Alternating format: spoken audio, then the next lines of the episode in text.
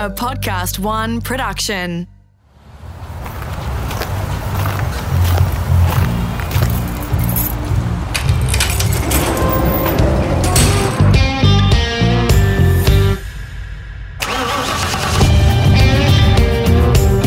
I'm automotive commentator and journalist Greg Rust, and this is Rusty's Garage. I'm on the Gold Coast for this one, chatting to two-time MotoGP world champion Casey Stoner. I've always had a good rapport with Casey right throughout his race career, even if some of my colleagues didn't. This is his story, in his own words. Listen to it in full and in context before you form an opinion. Maybe it'll even change your view. He typically doesn't do these kind of interviews in post-race life, where he's largely escaped the limelight. For me, it's a story of incredible commitment, one you may never have heard before or perhaps didn't fully appreciate. I think it's tremendous that someone from very humble beginnings was able to get there on pure talent and immense tenacity. I mean immense.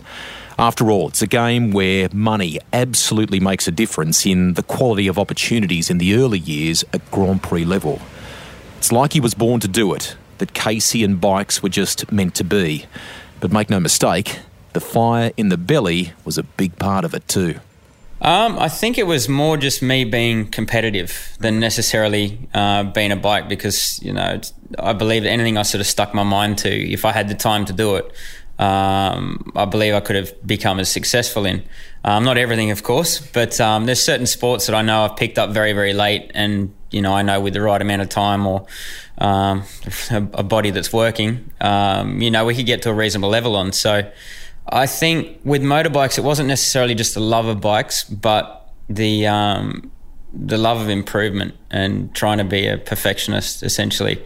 Um, essentially why I got uh, criticised through my career about being always unhappy, because whether I won or lost, um, sometimes I was unhappy even when I won, because I knew I didn't do the, the best race I could. So if I made mistakes, I was very hard on myself with it. And uh, I think that's where it came from, just sort of competitiveness. So those tenths of a second out of motorcycles is is a fantastic um, drug for me, I suppose. I've seen on socials that you've been doing a bit of golf lately. So does that does that same mentality even apply now when you when you you know trying to improve as a as a golfer? Um, not so much. I don't have to. Um, I don't have to make it happen. Um, it's sort of like I want to enjoy golf and I want to improve with it, but I don't have to. Whereas with motorcycles, I had a fair bit of pressure on me to make it happen. Um, and that's very, very different. Um, even with cycling, you know, I was always, when I was training, I was trying to to really get to a, a reasonably good level. Um, and that's where my sort of motivation was to train, rather than training for motorcycling. I was training to be a cyclist, let's say. Mm. Um, and that just fed back to uh, motorcycles.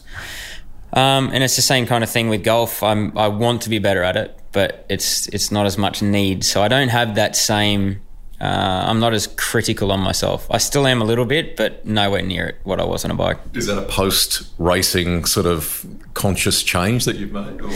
Um, to be honest, even in my later years in racing, um, I learnt to be okay with, with bad results, whereas in my early career, Um, even in MotoGP, I was I was far too critical of myself, and I think it was good for me to be critical.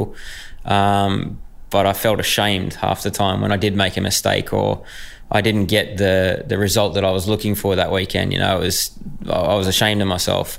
Rather than in my later career, I learnt that I, I, I can only do what I can do, and I cannot do more than that. And it's something that I've really tried to to implement in every aspect of life and other people's careers as well. Um, is that no matter what happens around you, just do the best you can, and you can't do better than that.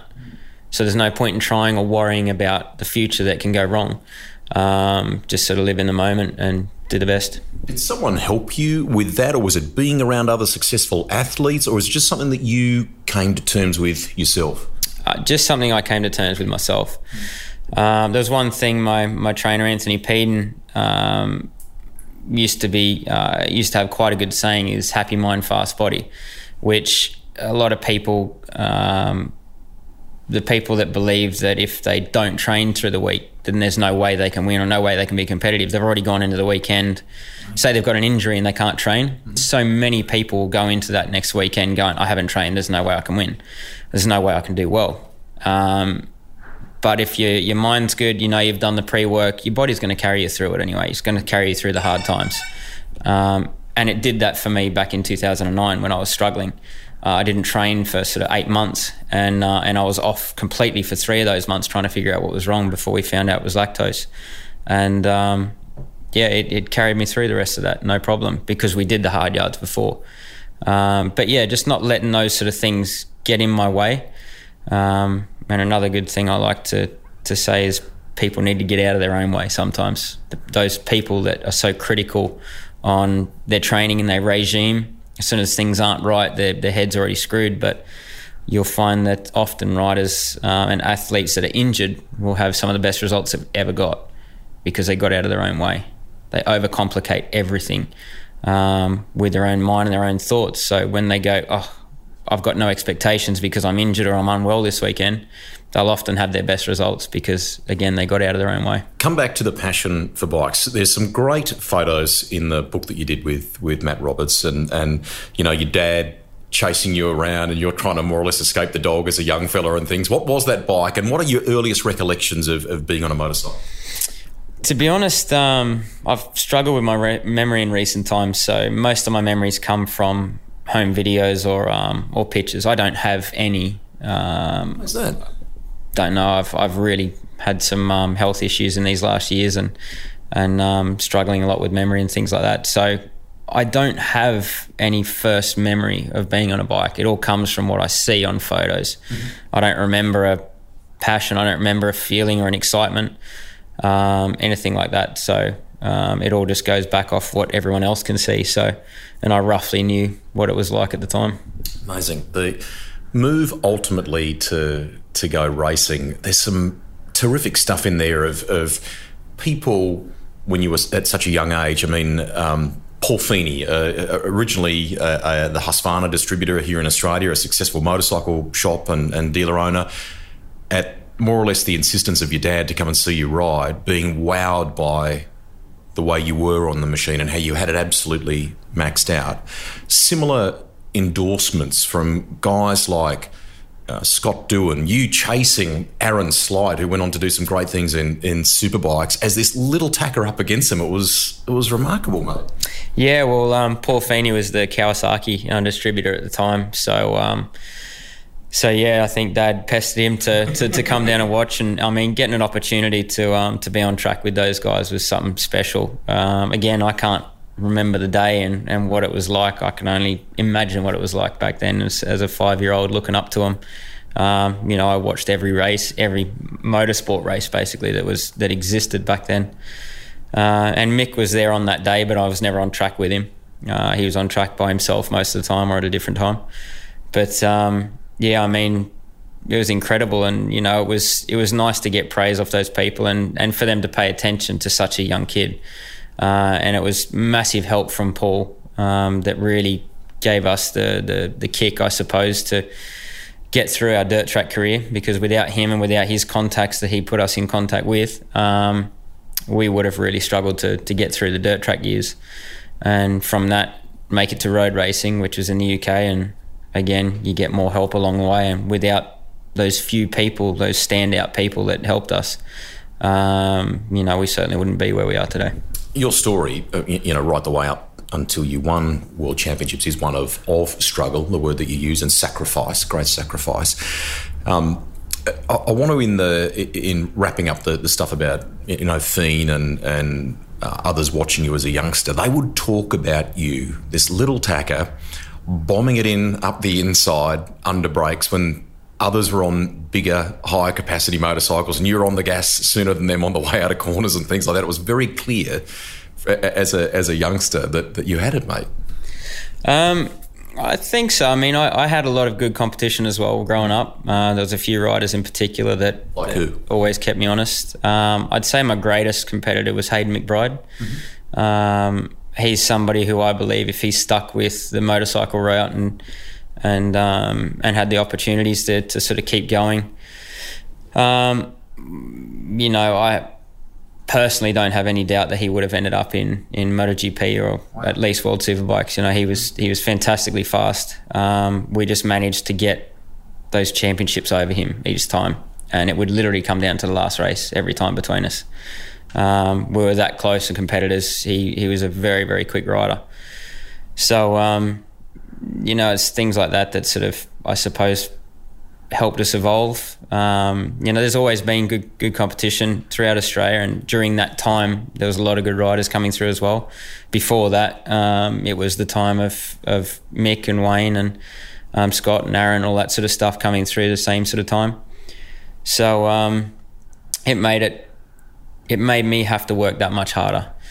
Um, we found that we were winning just about everything in, in southeast Queensland here when we were travelling, and um, when we went down to New South Wales, we, not necessarily, but kind of got our asses handed to us a little bit. Mm-hmm. um, when we first... The stakes or the, the competition was tougher. Yeah. Competition was a lot tougher down there, so that's why we ended up moving down to the Hunter Valley mm-hmm. um, to chase the competition, because the only way to improve yourself is to go wherever the hardest guys are, and mm-hmm. the Hunter Valley makes um, makes some pretty tough people down there. So we went down there and I suppose learned how to ride a little differently. I, and um, yeah, that made me a more complete rider and, you know, more complete rider overall.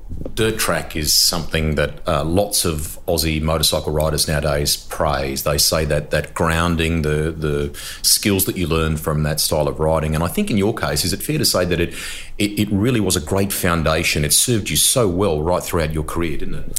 Fantastic. I think um, in Australia at, at my time, we didn't have enough opportunities for road racing, mm-hmm. you know, mini motos or anything like that to get on a go-kart track.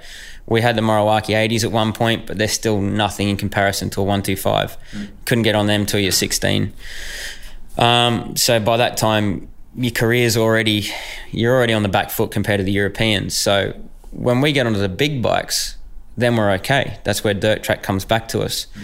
But when you're on a one twenty-five, or nowadays Moto three, Moto two, but one twenty-five and two fifty, that's a whole different ballgame. Mm. You've got to trust the front so much. You've got to have so much corner speed, something you don't learn in dirt track, certainly not on the tracks we have. Um, and so you really end up on the back foot. All the guys coming from the U S dirt track or Australia dirt track really struggle with the lower categories because we just don't run that corner speed. And uh, now that it's Moto three, Moto two, it's a little easier.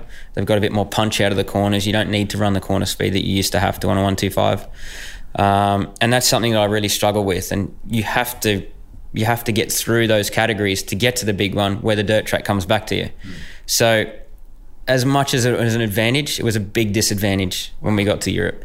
Um, you get over there, and I think that's why so many people have struggled and failed in the one twenty-five class. Uh, and often haven't gone past that, is because the Europeans just had so much advantage on us riding those that, that corner speed and getting used to riding on slick tyres from such a young age. We just didn't have. We'll get to that move to the U K and, and your decision to go down that path at such a young age in a second. I want to have a little walk down memory lane with you for, for a moment here. I can recall my buddy Lee Diffie and I in the mid nineties were aspiring commentators wanting to, you know, try and make it in television and the, the like. And we would have this arrangement where if he got a better offer, I would try and cover for him on another meeting and vice versa. So he was big in dirt track at, at that stage, and he, he had some opportunity come up somewhere, and I subbed for him at, I want to say, the Akubra Nationals at Tamworth. Mm-hmm. I may have even kept the program from from way back then, and they were they were awesome days because the the day was filled with races. And I reckon I can recall meeting you for the first time as a young bloke, a real young bloke, and you would have been in more than one class on the day. Looking at the book as well, your mum regularly Uh, kept like a like a diary, more or less, didn't she, of, of how you went in not just two classes, sometimes three. Um, most of the time, four. Mega. Um, so I think we're the only. Um, I'm the only person in Australia to win four Aussie titles in in a single uh, meeting, and uh, we managed to win five as well because my birthday fell on the right date that um, I could run uh, Big Wheel eighty at the same same weekend. Um, Tamworth was probably my worst track in Australia, to be honest. It was always a challenge for me. Um, it's actually where I did my shoulder that ended up playing up on me in two thousand six. Uh, a kid crashed in front of me in turn one, went over the handlebars, tore all my um, shoulder ligaments. and ended up having to get that fixed in two thousand six, which was ten years later. Wow. Um, testing, I was just riding, and it started really playing up to a point where I couldn't I couldn't ride anymore, so we ended up having to get the rotator cuff fixed. And all, all But it dated back to that? Dated back to that. I'd had nothing but problems since that moment. And uh, that's where my ligament problems started. I didn't break many bones throughout my career, almost none, but I sure as hell tore some ligaments, which um, they're not fun to try and come back from.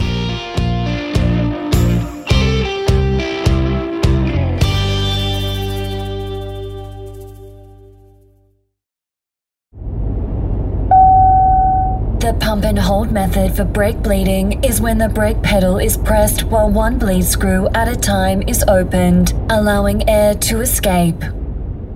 Diff did a great story for a show called R P M, which ran on Channel ten and still does for, for many years, a magazine show on, on motorsport. He was in England at the time and he was working on the World Superbike Championship, and he covered meeting a young Casey Stoner and his family, living out of a bus, doing it enormously tough, trying to make... make your way in Europe for the first time. Give people a sense of why you left Australia to go and chase that dream, but also how touch and go it was. I mean, mum and dad m- more or less put it all on the line, didn't they? Yeah, very much so. Um, you know, we, we I suppose, um, through several things, um, didn't make a lot of friends in, in dirt track in Australia. And there was one class, um, Moriwaki eighty class, which you could run when you were fourteen. And um, so we went, got my license for it. But to race, you had to be a member of a club. And there was only one club going at the time. And that was run by all my competitors' parents. And they revoked my um, they revoked my uh, application to, to join the club. So that basically stopped us any chance racing in Australia before I was sixteen. How did you feel about that? Um, I mean, I was young at the time, so that just always made me more determined. Whenever I heard anybody say anything, um, you know, he hadn't raced some competitors in years, and and um, say they were from Queensland or Victoria or somewhere else, and then they start talking, someone's going to kick your ass, and it um, it always gave me a little extra motivation. Yeah. So um, so yeah, it was the same kind of deal, and we looked at a lot of options. We looked at going through Asia. Um, through the Underbone series in Indonesia and all that sort of stuff, just just looking for an option. And through my dad's right of abode going to the U K, we uh, we got our chance over there. Um, but yeah, I mean, we got over there and we were doing well, but we, we nearly ran out of money after three months. So um, it, it was, you know, I think at the time it was three Aussie dollars pretty much to one British pound. Mm-hmm. So um, everything just disappears very, very quickly. And, and how did you keep the dream going then, and, and if it came that close? I mean, it was all thanks to, um, to Lloyd Lifestyle. Uh, George Lloyd was uh, was running a company that uh, imported leathers and helmets and things like that. And um, uh, a person called Ian Newton, who runs the Aprilia Challenge over in the U K, he knew how much we were struggling because we spent a lot of time with him um, trying to understand how everything worked over there. And uh, he put us in contact with with George. Um, George sponsored us and paid for my, my running of that year, which allowed us to kind of live, gave Dad a job as well, um, and pretty much helped us survive. You know, without George, uh, we, we really, I don't think we would have survived through that year. And then through those opportunities came, uh, we did a couple of races in the Spanish Championship, uh, proved enough to Alberto Puig to put us on the program the next year.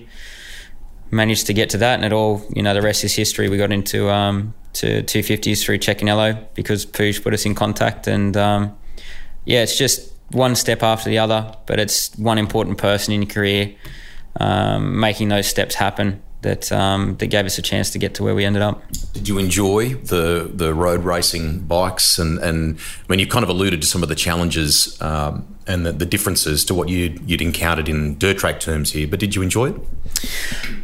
Uh, quite honestly, like, I didn't mind road racing, um, but I actually never found a passion for it like I had with dirt. Um, I've always, I've always loved dirt track. I've always loved the dirt, even though I haven't ridden it pretty much since I started road racing. I've done very little. Um, I always found road racing not so much a job, but I found it. Um, you know, that was that was my challenge. Those tents are where I where I enjoyed it. Um, you put a lap timer on my bike, I was happy. I just keep going around until I just kept getting better and better and learning how to get through um, certain corners that I struggle with, it was always kicking goals for me. Um, I ne- never necessarily had a huge passion for road racing. Um, I think it was just the the fine details that kept me, um, kept the spark going for me with that. You mentioned Alberto Puig a moment ago, and Lucio Cecchinello for that, that matter as well. I, I have just come in the last few weeks from a function with both of them at uh, at Phillip Island around the, the Grand Prix. Both still speak, you know, enormously highly of you. Along the way, supporters like those that you've mentioned, but also people that, that kind of mentor, those that are immersed in the game like those two, are immensely important as well, aren't they?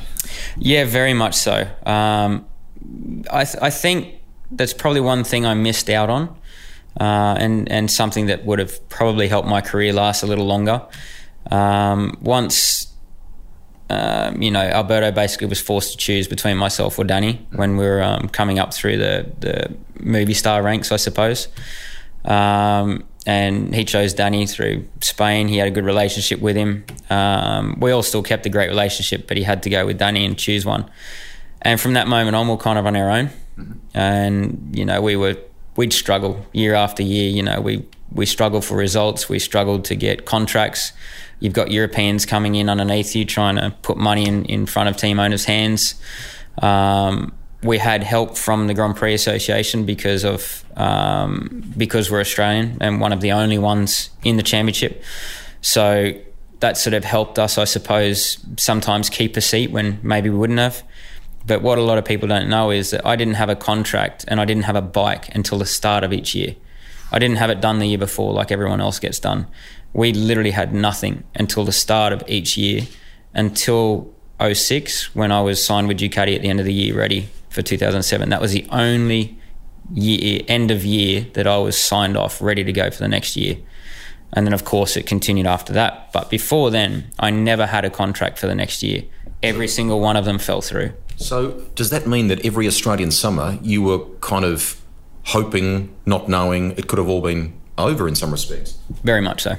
It was um, it was quite tight at times, um, just not knowing where we were going to be, if we're going to be in two fifties, one twenty-fives. Um, we had contracts just constantly fall through, which is, you know, everybody's just playing the game and um, say using me to get their riders to pay a bit more or ride for less and all this sort of stuff. So this happened time and time again, um, and yeah, it was it was quite hard as an Aussie, um, especially when we had a reputation for being the crasher and all this sort of stuff. Um, but yeah, it was it was it was hard going, but it is for a lot of riders, um, you know, especially ones that don't have the the support with the money. Um, just to get them across the line so that the sponsor or the, the manufacturer goes, okay, yeah, these guys can, can have that bike. Uh, lots of people in life talk about, you know, if you want to play on the big stage, you've got to put up with all the things that, that come with that. Mm-hmm. But as a young man, you're exposed to the immense politics and gamesmanship that goes on in the background. Did that leave a bad taste in your mouth about that side of the business at that point in time, given that that was happening? At that point in time, no. Um... You know, I, I never took those as, I mean, of course we were never happy about it, but at the same time, never never looked too harshly upon it. I think that happened more um, with what happened in two thousand nine. I, I got a bad taste in my mouth from that, and it never really got better, to be honest. Um, Just explain that for people that are listening that don't understand. Uh, so in two thousand nine, when I had my, um, well, my fatigue issues, which ended up being um, lactose intolerance, we had a lot of people um, that, of course, you think of friends you've had great relationships with, you've worked your ass off for, um, and within a month, not even, of stepping aside for a little while, because I was struggling that year. You know, we were vomiting after every race. I just couldn't physically ride the bike anymore, and we had no idea. I'd been through every doctor uh, imaginable trying to figure it out. Nobody really could uh, until I came back to Australia and did things my own way. Um, But basically a lot of people we, we thought very highly of uh, turned their backs on us very, very quickly, and we realised that it's very much a business for everyone then. And it sort of changed changed the taste for me. For me, it was all about being part of a team. It wasn't a one-man sport, even though it kind of is. It's not. You need your team there. Uh, I love that aspect of it, going through thick and thin, you know, win and lose together. But, um, but yeah, there were certain people that, yeah, really turned their backs, and manufacturers that... Um, you know, hadn't achieved anything before we got there, and they turned their backs on us instantly, offered my competitors double my pay, things like that. It's just, it left a really bad taste in our mouth for the short amount of time I was gone. Mm. Uh, it was amazing how quickly people um, people like to walk all over you. So that actually gave me a bit of determination for the next couple of years to um, to really make a change and make things happen. So um, I then sort of followed my dreams and my paths that I'd set out before then. Come back to the bikes in a second. Does that lactose intolerance still kind of affect you to this day? Are you very careful with diet and things like that? Not as much these days because I'm not I'm not at the peak level fitness. Uh, I still don't have lactose, mm-hmm. but say if it's got a bit of cheese or something like that, I'm I'm a little bit more relaxed with it. Um, I've still got my tablets that I take, so it breaks it all down. It's not a problem. Um, I'm actually struggling with some chronic fatigue at the moment, which is not good. Since uh, about August, September last year, it hit me. Um, started realising something was wrong when golf was becoming very physical sport for me. Okay. Um, and yeah, so I've been on and off different tablets and things like that, trying to uh, help combat that and get me through the day a little bit more. I hope you get on top of that, mate. Mm. Two-stroke or four-stroke? Because, I mean, you came through dirt track in Australia. You're in the early sort of uh, second and third tier, if you like, of what we now know as MotoGP. Back then it was one twenty-five and two fifty c c. What do you, what do you, what's your preference if you had to pick one or the other? Uh, two-stroke every day of the week. Awesome. I, Tell me why. It was actually something that really disappointed me. When I got to MotoGP was the moment that it went four-stroke. Yeah. And that couldn't have hurt me anymore. I never. You would have loved to have ridden a five hundred like that, like Mick and those boys. Yeah. I never wanted to ride a four-stroke. Still to this day, if I get the option, if you give me two bikes, I'll take the two-stroke. Um, so it really hurts. I think there's an art to riding a two-stroke, mm-hmm. uh, whereas I think four-strokes are very, very forgiving. Um, how to ride their power, how to ride so many aspects of them. They're very, very forgiving. Um, and that's why I think Moto three, Moto two, I'm just not seeing that same level of detail mm-hmm. that there was in the past. And even down to the engineers, I used to love it because you knew there was a few engineers in the paddock that were the best two-stroke engineers, and you saw their bikes flying every time. They always had them pretty well dialed. There's an art to every aspect of the old two-strokes, whereas these days, you know, you've got the Moto two class, everyone's on the same engine, you know, and even Moto three, the engines are all pretty close. Uh, there's no... There's no getting the jetting right. There's no, you know, the the whole team was part of the result back in the day, whereas these days it's very much just the rider and a bit of setup. So um, I don't see it as being quite the the passion sport, I suppose, in every aspect. You got the mechanics that just work on the bikes. Everything's done by computer and engineers now on uh, on the computers and all their parameters. Um, but yeah, you don't have that touch and feel like the old engineers used to have. So it was the same for a rider. You you really had to know how to ride a two-stroke. Uh, and when it wasn't running well on that particular day, and it was a little um, tough to come on the first part of the throttle, things like that, you had to you had to make your way around it. You had to learn how to ride it and still get a, try and get a result out of it. So um, yeah, I miss those days. You're a competitive person, so maybe you didn't have a, a hero per se. But was it Mick Doohan? What who were the guys that sort of inspired you back as a young man? Um, without a doubt, Mick. Um, not only because of his results and things like that, but what he came back from. Um, Mick was my guy before he had the accident, and it, I was distraught when he did have the accident, and I didn't think he would come back and do what he did. So the fact that he managed to, you know, pick himself back up from that and um, and come back to the top, and on and off the track, Mick, um, you know, leads the way for me. So in my opinion, nobody's ever um, matched Mick's results because nobody's ever had to go through what he did to get the results he did. And um, and yeah, he's still always been the the shining light. I never wanted to be better than Mick. I always wanted to be as good. So if I had the opportunity, which I didn't, I didn't do the job, but if I had won five championships, I wouldn't have won six. I would have called it quit right then. Is that right? Yeah. So, um, you know, he really paved the way for me, and no matter how hard things got, it was always uh, a good reminder to know what he went through. Let me paint a little picture for the audience here in that answer, because Casey gave it with a with a real smile as well. So there's real admiration there for for what Mick Doohan uh, did. When you got that break to get on the Ducati and and um, you know, move into the the premier class, when you rode the bike for the first time, it, it set off a phenomenal chapter for you, but what was it like the first time you rode it, and have you, have you got vivid memories of that?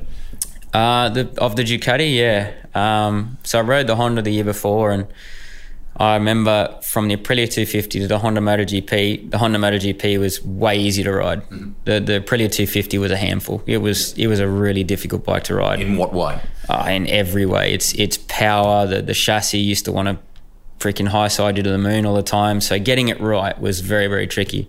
And I get on a MotoGP bike and it's going to slide and move a little bit more. It, that dirt track comes back to me. Mm-hmm. So with the two fifty, I couldn't use my dirt track skills still. But as soon as I got on a MotoGP bike, it's like, oh, this is comfortable, this is home. Um, and then when I got off the Honda nine ninety and we went back to the eight hundreds, which everything, they all became light switches because they're trying to, to get maximum power out of them. In particular, Ducati, I think it revved to twenty-one thousand R P M in that test. Yeah. They knocked it back to um, to get engine reliability by the next season. But um, I remember my first uh, my first... few laps and first exit, um, all I thought was, what the hell have I done? Why? Why? It was an absolute pig to ride. Really? Um, the gearbox was rough. The engine was, was rough. The whole bike vibrated. It was worse than a two-stroke. Um, didn't want to go around corners. Didn't want to come out of corners. It's trying to buck you and high-side you. And um, I just thought, wow, this is going to be a really long year because, um, yeah, after coming off the Honda from the year before, which was just the most silky smooth, beautiful bike, and then getting on that, I thought, yeah, there's no way we're getting any results on this thing. So um, it was it was nice. By the end of that couple of days, we we started to get a feel for it, get used to the thing bucking and jumping around. We still couldn't get it to turn, but and we never did. But uh, we started finding out where its strengths were. We could find some grip coming out of the corners um, and different things like that. And of course, the top speed was was fantastic. We had no bottom end, but as long as we could get out of the corners and, and try and use some of that grip, uh, then we could keep that momentum down the straight. But, yeah, that, that first exit, um, and I, I guarantee it was the exact thing that went through Valentino's mind when he uh, when he jumped on the Ducati the first time. Most people bring up the fact that you really were the one to tame that beast. There was a great, you know, uh, many riders that have followed you that, that struggled for whatever reason, and, you know, maybe even you could argue now that that Dovey gets on, on top of it to, you know, to an extent. Why why did it click for you? Why did it gel for you, given the problems that you said you, you had to begin with? And clearly you worked enormously hard to try and iron the thing out too, didn't you? I don't think it was necessarily the bike that clicked with me. Um, it was my second year in. I finally had uh, time at a factory that was actually giving me decent tyres, um, because being a satellite rider and, and third-tier satellite rider uh, the year before, we, we struggled a lot with tyres. The bike was fantastic. It was capable of winning races in two thousand six, but we weren't given the same tyres that everyone else was.